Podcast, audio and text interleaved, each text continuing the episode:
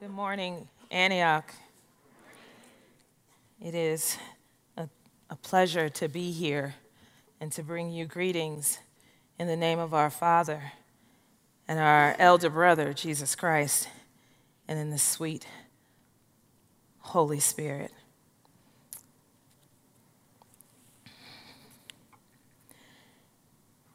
Talking today about life after Christmas.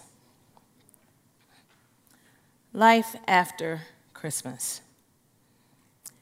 And I want to read um, that passage from Luke chapter 2, beginning at verse 8. It says, In the same region there were shepherds staying out in the fields, keeping watch over their flock by night.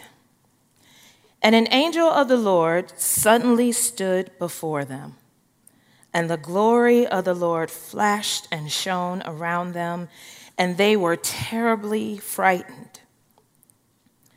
But the angel said to them, Do not be afraid, for behold, I bring you good news of great joy, which will be for all people.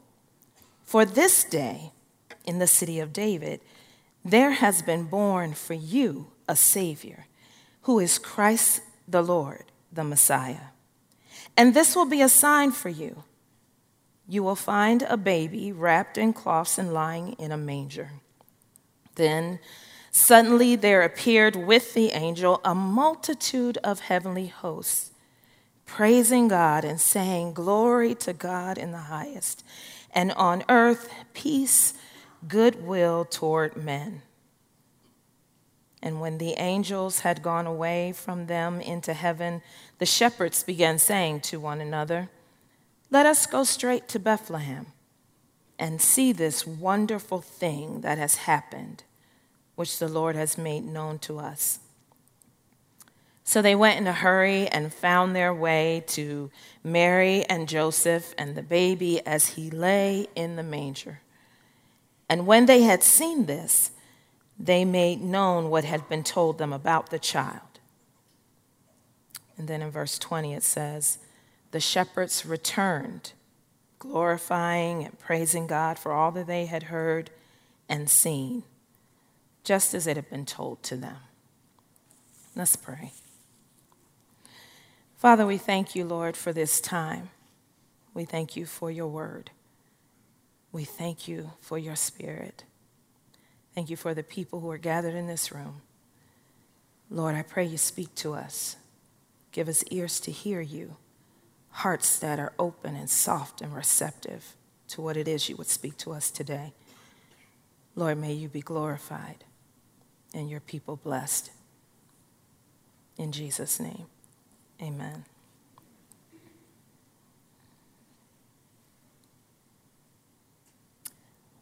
I heard the bells on Christmas Day. Their old familiar carols play, and wild and sweet the words repeat of peace on earth, goodwill to men. And the shepherds went back to the fields, to their flocks. And Mary and Joseph eventually went back to Nazareth. The wise men left town, perhaps to follow other stars. And everyone went back to their lives. Christmas was over. And to most people, it would have appeared that nothing had changed, and yet everything, everything was different. A Savior was born, hope was born, peace was born, love was born, truth, power, resource came into the world in the person of an infant. But when the heavenly host stopped singing and the star faded out of sight, it appeared that the people just carried on as they had before. Like today, Christmas is over. Soon the ornaments will be back in their boxes and the trees will be on the curb. The carols will have been sung. Wrapping paper will be crumpled and tossed in the trash. Some of the toys will already be broken. Others will already be forgotten. Presents will be regifted and returned. And then on Tuesday, we will go back to our jobs and to school and to errands and to our many to do lists as though nothing is different. When in fact, we have been reminded again that everything has changed. Jesus came to establish a new kingdom.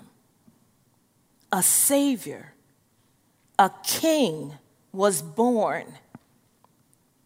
700 years earlier, the prophecy of Isaiah declares For a child will be born to us, a son will be given to us, and the government will rest on his shoulders, and his name will be called Wonderful, Counselor, Mighty God, Eternal Father, Prince of Peace. There will be no end to the increase of his government or of peace on the throne of David and over his kingdom to establish it and to uphold it with justice and righteousness from then on and forevermore. The zeal of the Lord of hosts will accomplish this.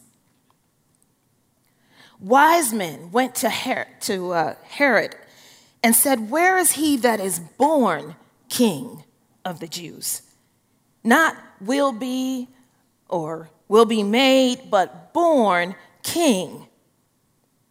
At his birth, a new kingdom was established, a new government was put in place, and Jesus spent his life teaching us what it meant to live in and be part of it. He said, You have heard, you shall not murder. But I say that everyone that continues to be angry with his brother or harbors malice against him shall be guilty. He said, You have heard, you shall not commit adultery. But I say, everyone that looks at a woman with lust has already committed adultery in his heart. You have heard, you shall not make false vows. But I say, don't make an oath at all, but let your yes be yes and your no be no. He said, You have heard an eye for an eye and a tooth for a tooth. But I say, whoever slaps you on the right cheek, turn the other to him also. If anyone wants to sue you and take your shirt, let him have your coat also. And whoever forces you to go one mile, go with him too. Except your righteousness exceed the righteousness of the scribes and Pharisees, you shall in no case enter into the kingdom of heaven. And we say, wait. If we couldn't keep the laws that we had before, how shall we go beyond them? How can we ever be righteous enough to enter into this new kingdom? Because a Savior is come. And He who knew no sin became sin for us that we might be made the righteousness of God in Him. That is the good news that the angels came to declare. Religion falls short, righteousness is required. And we can never do enough to become righteous. We must be made righteous, born again, not loving and giving and forgiving to try to get right with God but loving and giving and forgiving in the power that results from being made right with God. It's a new kingdom and a new order. Paul said, Therefore, I urge you, brothers and sisters, by the mercies of God, to present your bodies, dedicating all of yourselves as a living sacrifice, holy and well pleasing to God, which is your rational, logical, intelligent act of worship. And do not be conformed to this world any longer with its superficial values and customs. Do not be conformed to this world any longer with its superficial values and customs, but be transformed and progressively changed by the renewing of your mind so that you may prove for yourselves what the will of God is. He saw us trying to do it in our own strength and failing. Them with their pigeon and dove sacrifices, and we with our works and self denial will never be sufficient. The Father sent a Savior word, love, and truth wrapped himself in flesh and came down. And for three years, he outlined for us how we give, how we serve, how we lead, how to love, how to live, and yes, how to die. The people of God have been waiting for centuries. They had been waiting for centuries for a Messiah to rescue them from their own sin and from the oppression of their enemies. And God showed up. He showed up and he became our righteousness. He showed up and he became our peace. He tore the veil in the temple that divided us from God and from each other. He gave us his name and he poured out his spirit. He placed within us a well of water that is springing up into life. He freed us from sin, from the power of Satan and death, to live without fear for God and on purpose. That is the good news. We spend so much time trying to be safe, trying to keep our children safe. I love that they say of Aslan, is he safe? No, but he's good. He did not come for us to have safe lives.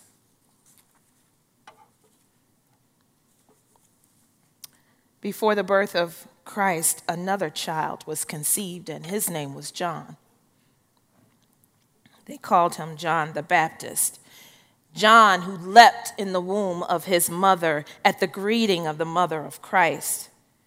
John, who cried out when he saw Jesus approaching, Behold the Lamb of God who takes away the sin of the world. This is he of whom I said, After me comes a man who ranks before me because he was before me. I myself did not know him, but for this purpose I came baptizing with water, that he might be revealed in Israel. That John, who declared that with confidence and power, later, in a moment of perhaps doubt or desperation, because he was facing dire circumstances, facing death, John sends a message to Jesus and says, Are you the one? Or should we look for another? I would imagine as John was sitting in a, in a jail cell, waiting to be beheaded, and he thought back over his life. Like, wait, I think I did to do, said everything I was supposed to say, gave up whatever I was supposed to give up, and yet I'm sitting here. I just want to know are you the one? Because things don't look very good right now. And maybe, maybe we're asking the same thing, whether or not we say it out loud. We think about this past year and the past election. We think about the shootings in New York and Las Vegas. We think about the many babies who are killed and the many parents who have been deported. We think about the storms in Houston and the floods in Florida and the power problem in Puerto Rico. And we think about the deceit and the unrestrained and unashamed hatred in our world right now. And we say quietly in the secret places of our hearts, Jesus, are, are you the one? Are you the one? Or do we look for another? Are you the one, Jesus? Because it, thing, it seems like things are out of control. And we've been praying, we've been waiting. Are you the one? That Christmas carol goes on and says, Then in despair I bowed my head. There is no peace on earth, I said, for hate is strong and mocks the song of peace on earth, goodwill to men.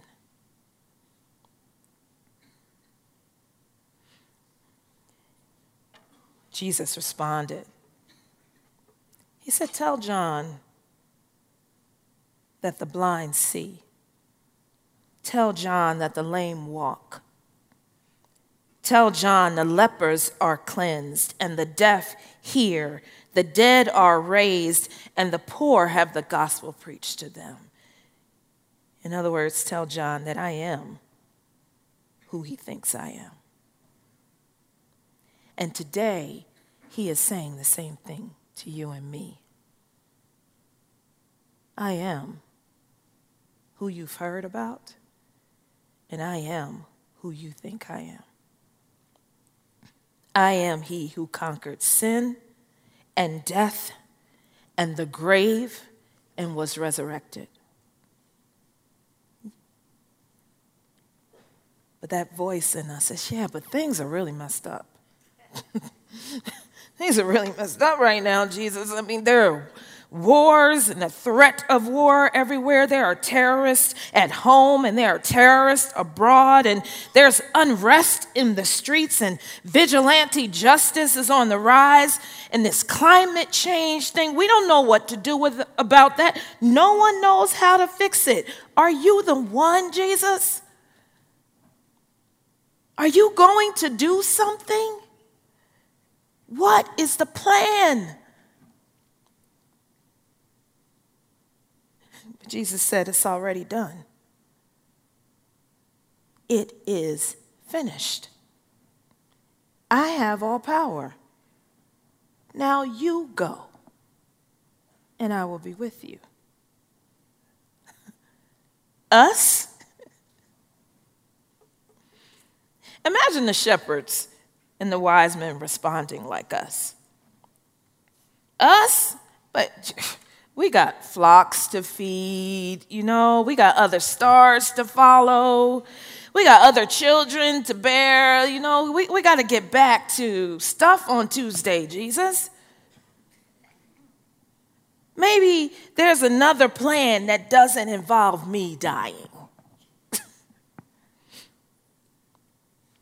We were recently, Leroy and I were watching um, a movie on Netflix called Bright and it stars uh, Will Smith.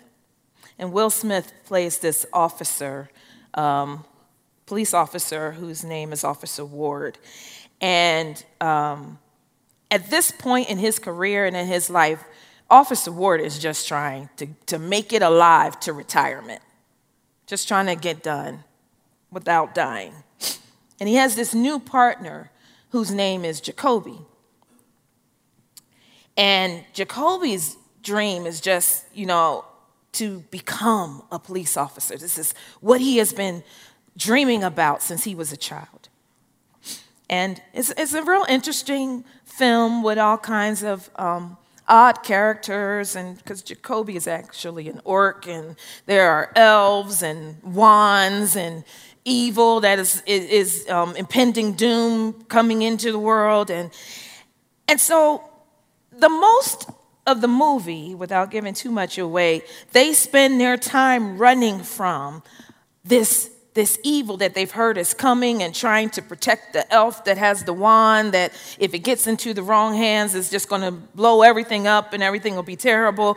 And so they are running and at first they're running trying to get to this particular sheriff that they that's a friend they think will be able to help them. And they get to the sheriff and as soon as they get to the sheriff bang he gets killed. And so now they're trying to run and if we can just get to the FBI the FBI will know what to do and take care of we can hand hand over this, this, this elf person we've been trying to protect, and we can hand over this wand that we don't even want to touch, and we can go back to our lives. We, we just need to get away from all of this. And they're running and they get beaten and they get shot at, and, and all manner of things happen to them while they're running and running, trying to get away, trying to get to help and to someone else who can take on this thing that they have suddenly found themselves um, in the middle of. And at some point, while they're in the car and they're speeding down the street, rushing towards something they don't know, Jakoby looks over at Ward and says, You know what? I think maybe we are in the prophecy. Because up until that moment, they had heard about the prophecy, and this girl had been telling them, Oh, there's this, this, evil that's trying to come back in the world. It's been over 2,000 years, and they dealt with it at one point, but it's, it's returning. And they're just like, if we need to just hand her over so they can deal with their prophecy thing. But at some point, Jakoby says, I think we are in the prophecy. And I think the only hope is that we have to turn around and go back towards the thing that we've been running from. They realize that, like Esther realized in the kingdom, perhaps they have been born for such a time as this.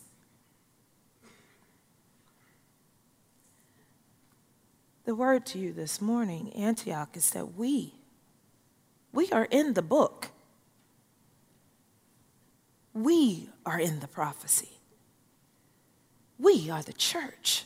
And the church is mentioned in the story. You know, if you open up that Bible and read towards the end, it's all about the church. We're living in the prophecy. We have a role to play. Yes, there is a plan. You, you and me, we are the plan. Yes, there will be blood because there are crosses to bear and there are lives to be given.